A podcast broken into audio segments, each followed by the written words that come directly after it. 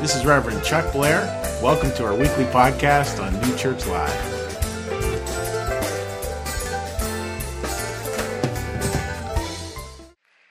So, great big giant, good morning.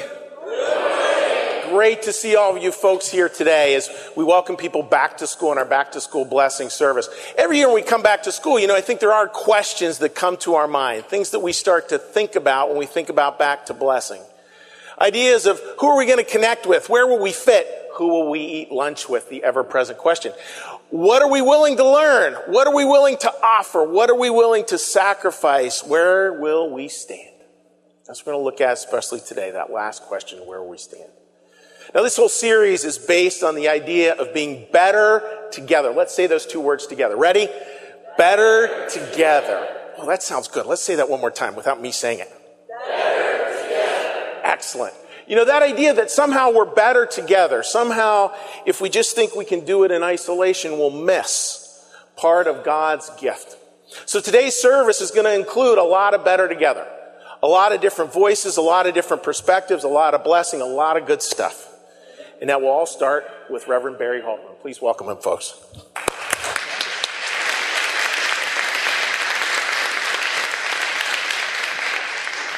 Good morning, everyone. I'm Barry Halterman. I'm the chaplain and religion department head at the Academy of the New Church, on whose campus this building sits. Um, special shout out to my high school students out there. Um, there you go. There you go. So it's good to be part of this. Um, I've been able to help out from time to time. Used to do it a lot more, but it's a good place to be. These are good people who, and I know you're trying to become more spiritual people. And how do you come become spiritual? Well, you got to look at some ideals, and you also got to put it into practice. That's a simple new church thought that really brings me on to brings brings it all together with me. Is you got to look at those ideals. What are we really striving for, and then how do you bring it to life? It's pretty simple, really. Religion is actually when you get down to it. It's a very simple thing. Um, and there were some people who asked Jesus when he was on earth, it was like, so what really is the greatest commandment? What is this religion all about? What's the most important commandment? And uh, we can go to the slide here. And Jesus' answer was incredibly simple. And I think you'll find that the simplest things really are just incredibly profound. And the simplest idea, if you really just, what is religion all about? It's very simple. Religion Jesus does it a little differently. Can I have the slide where he quotes from uh, about loving the Lord and loving the neighbor? There we go. So they asked him, What was the most important commandment? And he said, Well, you should love the Lord your God with all your heart, with all your soul, and with all your mind. And the second one is like it you should love your neighbor as yourself. All the law and the prophets come back to these things. That's it. All the law and the prophets. Jesus was talking about all of those scriptures, all of the known religious knowledge for the people of the day. That's what it comes down to. The ideal is really quite simple. Love the Lord, love your neighbor. I, think most people who are involved in religion get it, that, that it's really not that hard as far as the theory goes. The theory is love. That's what's the core of everything. That's the highest, that's the deepest thing that we're all striving for. And that's what Jesus was trying to get us to, to get at. If you want to know where to start and where to end, it's with love. Love the Lord, love your neighbor. And those things aren't totally intertwined. That's why he said there's two of them. You love your Lord and you love your neighbor. Because uh, we are all part of this world together. God created all of us, and he creates us to be part of the way that he brings the blessings to each other. The theory is simple love everyone. And if you want to know who God is, you find it through loving each other. And if you want to know who your neighbor is, well, that's the people that God puts in front of you that day, each and every day. It's not really hard. Well, oh, now, who is my neighbor? Is it that? No, it's all of us. It's the people right in front of you that, that you deal with that day. So the theory is pretty simple. And I'm going to use a uh, sports analogy. I love sports. It's football season. Um, I was a high school quarterback, so, you know, football, good. So the idea in football, obviously, is to try to win the game. So the goal is simple. The ideal is simple. But you gotta have a strategy. And the strategy, so the Eagles come up with wonderful plays like the Philly special or Philly Philly. So you got this theory and you got an idea of how to make it happen. But it's just a theory until you put it into practice. And when you put it into practice, obviously glorious things happened and it becomes legend in Philadelphia, right? And it becomes legend for all of us who care. And if you don't know what I'm talking about, just go on YouTube or something. I mean, learn some sports, watch some football. It's not that, it's not that hard. It's really not that hard. And if you hate sports, we'll talk later. Um, all right. So, right. So you got the theory, you got the goal, you got the theory and the practice. And that's really where it comes down to in religion. I think all of us would get that the theory of religion is really pretty darn simple. Love people. But how about the practice? And so you got the ideals. The feet. Are the feet moving? You know how to talk the talk. I mean, I'm a teacher. If I don't know how to talk the talk, what am I doing, right? I can talk serious talk. I can talk way too much talk. I can talk a lot of talk. But how do I walk it? Do we walk it? So we're going to go to a video next where, and this is especially uh, pertinent to the high school state, where some people are just, especially one guy was saying, so how do I live this? I got theories. I know what we're supposed to do. How do I live it? And he came up with a great idea, especially related to one of the most awkward social situations that teenagers face. And that really is, what do I do in my free time at school at lunch? Who do I hang out with? What do I do? It's incredibly scary, especially if you're brand new. Who am I going to hang out with? Who's going to invite me? Who's going to accept me? What do I do? So here's a video about living it, walking the walk. We end the week at a school where lunchtime is fulfilling the spirit. Here's Steve Hartman on the road.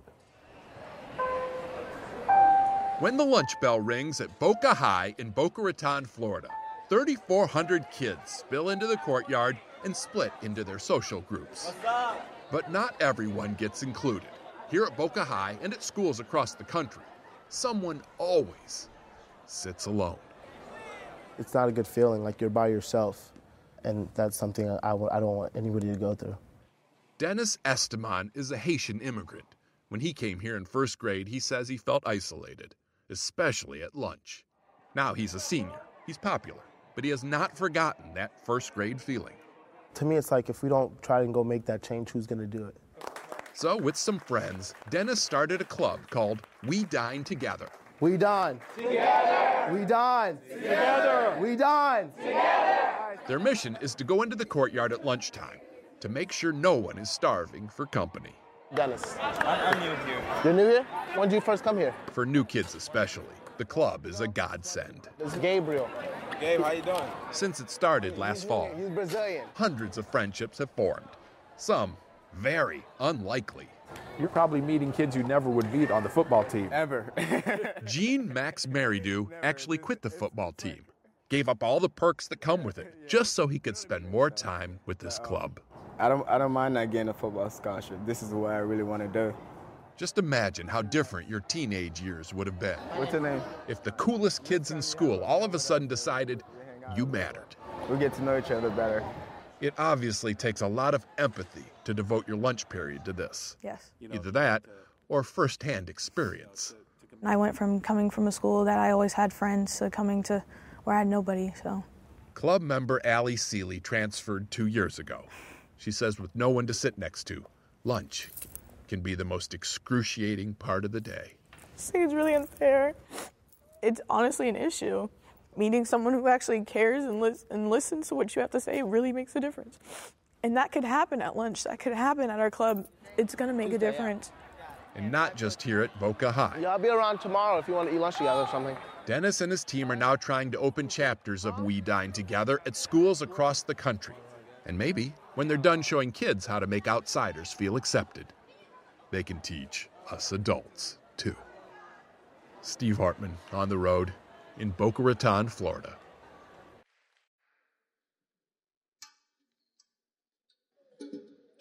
Good morning. Listen to that participation. Thank you so much. My name is the Reverend Chris Barber. I teach at the Academy of the New Church, and this is my first time on the New Church Live stage. Come on, give it up.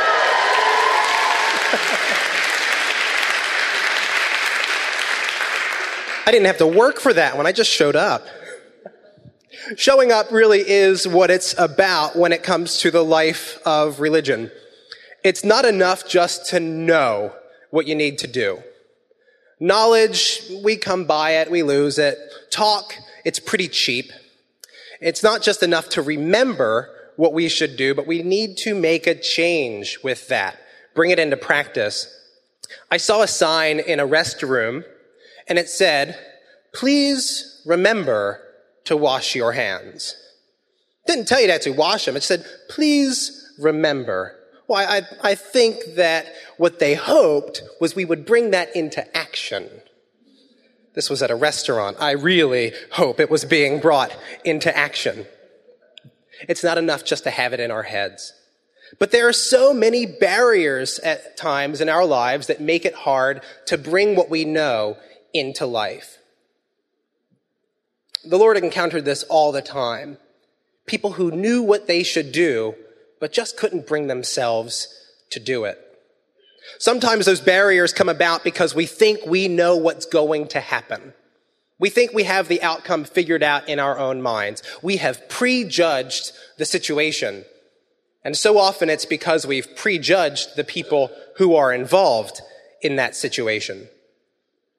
See if you can hear that in this account from the Gospel of Mark. As Jesus walked along, he saw Levi, son of Alphaeus, sitting at the tax collector's booth. Follow me, Jesus told him, and Levi got up and followed him. When Jesus was having dinner at Levi's house, many tax collectors and sinners were eating with him and his disciples, for there were many who followed him.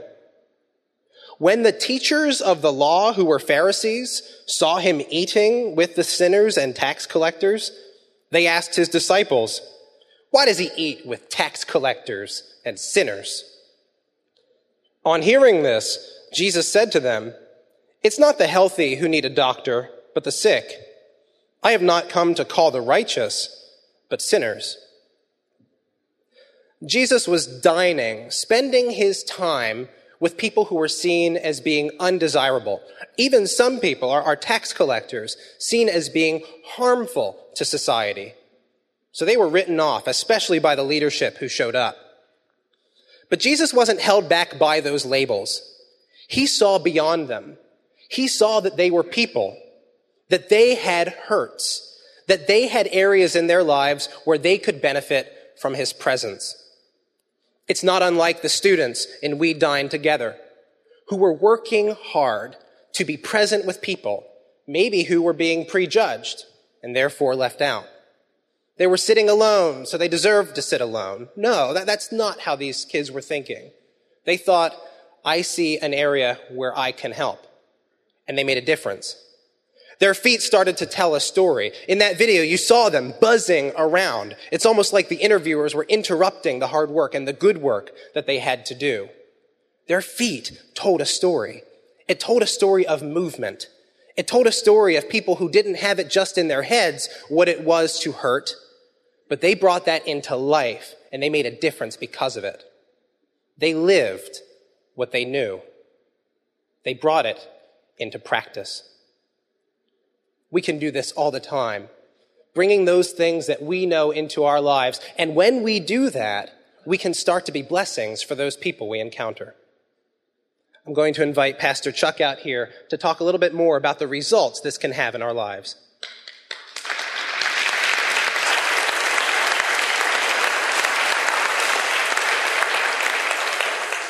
I think we all heard in Chris's voice a volunteer to come back and speak at New Church Live another time. Yes, yes, very good. It's beautiful, right? Like, like you just, you think about it, folks, just let yourself into the miracle of these stories. Miracle of what Barry said, miracle of what Chris said, miracle of what God offers. You know, this idea that loving the neighbor and loving God, new church, inseparably one. And it, that tells a story with our feet. The idea, the idea of we dine together. Let's say that together, folks we dine together, which means we tell a story with our feet. The story of the call of Levi, a name near and dear to many of us. Near and dear to many of us. And Jesus does it in Jesus' typical way, uh, again and again, where he says, Follow me, I'm coming to your house for dinner. I love that equation. I love it. And you can see the we dine together there. You can see the feet telling a story. Not a big position paper, not a, not a, a, how do I get on Twitter or Facebook or say something really clever. It's just like, no, Levi, I, I'm going to teach you something and then I want you to get, I want you to see what this looks like. And I want everyone else to see what this looks like by watching what I do with my feet. By watching what do I do with my feet. What the hope is, is this. Is we allow our feet to do that, our, our concept of community grows and expands. I love the line from 1 John 4 19. A beautiful, beautiful passage. Anyone who loves God must also love, please say those three words, must also love their. Now, you may just read that and be like, oh yeah, be nice to my sister or my brother. No. This was said in a church to people who were not related. The old language of the neighbor has now been replaced. I'm going to give you a little quiz here because we are in school season. The old word neighbor has now been replaced by the three words, please say them, folks. Brother and sister. Brother and sister. The idea of neighbor now becoming brother and sister. That's incredibly powerful and gets us right down to the takeaway, the simple, simple takeaway that we want to look at. Move your feet. That's your task. As you enter this school year, move your feet. If you loved, for the high school students, elementary school students, if you love that video and you're thinking like, wow, I really want to send that to somebody, I want to put it on my Facebook page so I get 30 likes, great, but please remember, move your feet. Live that. In ways big, ways small. And know this. Know that you are blessed. Know that you have people cheering you on. You have people who love you, who care about you, want this to see, want this to be the most magnificent year you've been through in school. And that's what we're going to hear from now. A set of blessings from a set of different people. We're all going to offer their little short blessing to you. And then we're going to ask you to move for anyone who'd like to move their feet and come forward for a blessing as we close the service. But first, those blessings. So, folks, please welcome them with a warm round of applause as these folks come forward to offer a few blessings.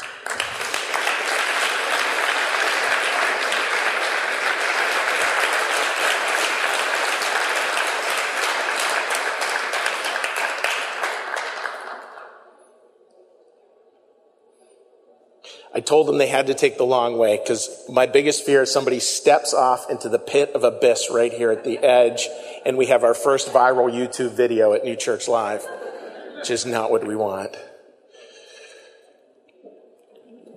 Krista, Tamika, and Marcus. Let's give them one more round of applause, folks. Welcome on board.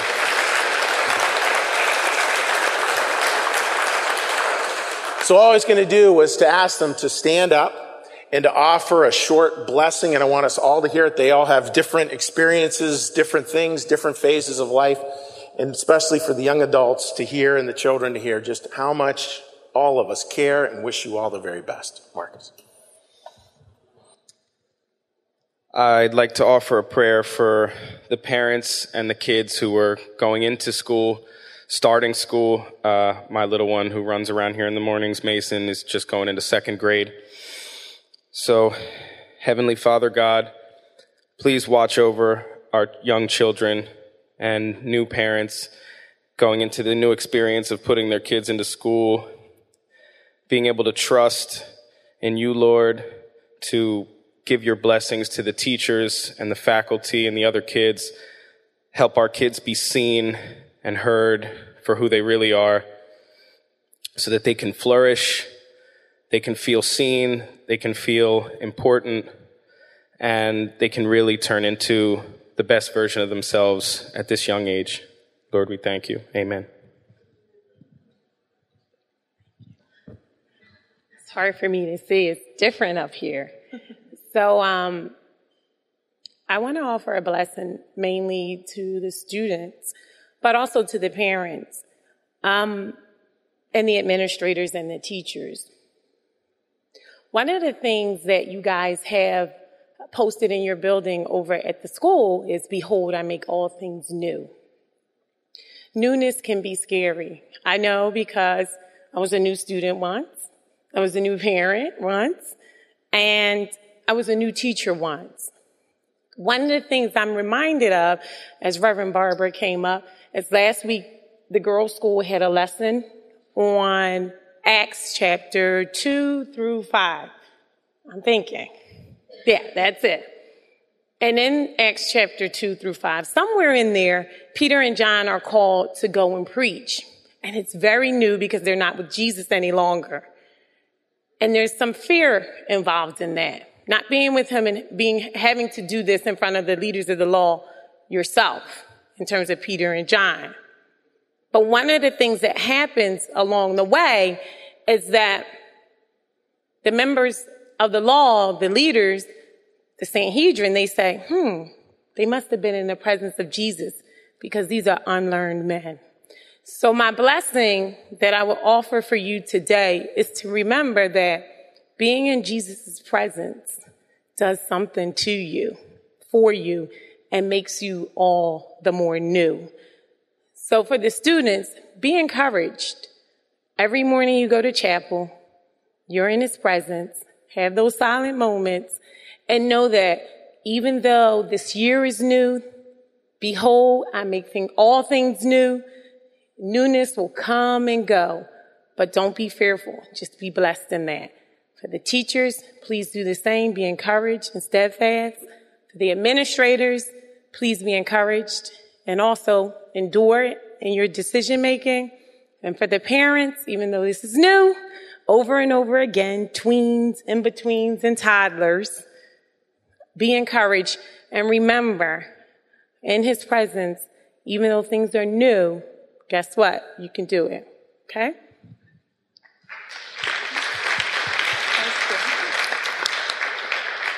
Okay.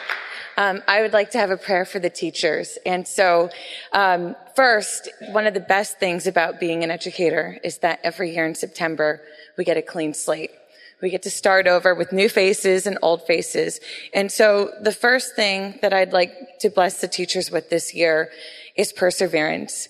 And we deal with a lot of things as far as maybe we don't have enough supplies or we have a cranky parent or a cranky student. And so I want the teachers this year to remember to persevere and that just remember why we're here and why we love our job, which brings me to the next thing, which is love if we show love, not only in what we do, but if we teach our students how to love, we're creating a better world. And so I'm praying that each of our teachers can instill love within themselves and their students just beyond knowledge. The last thing is gratitude. And for a teacher, our reward is not the paycheck. It is a thank you. It is the watching a student grow and change. And so for those students in the back, if you are inspired by a teacher or if a teacher has taught you something new, take that moment to thank them or show them that they've changed you because for the teachers this year, we work in and out for you. And so I hope and I pray that every teacher gets to experience some kind of gratitude this year. Thank you. So thank you guys very much.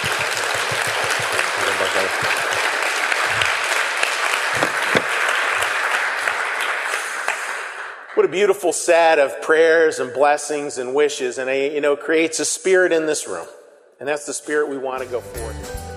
Thank you for listening. You can support this podcast at www.newchurchlive.tv.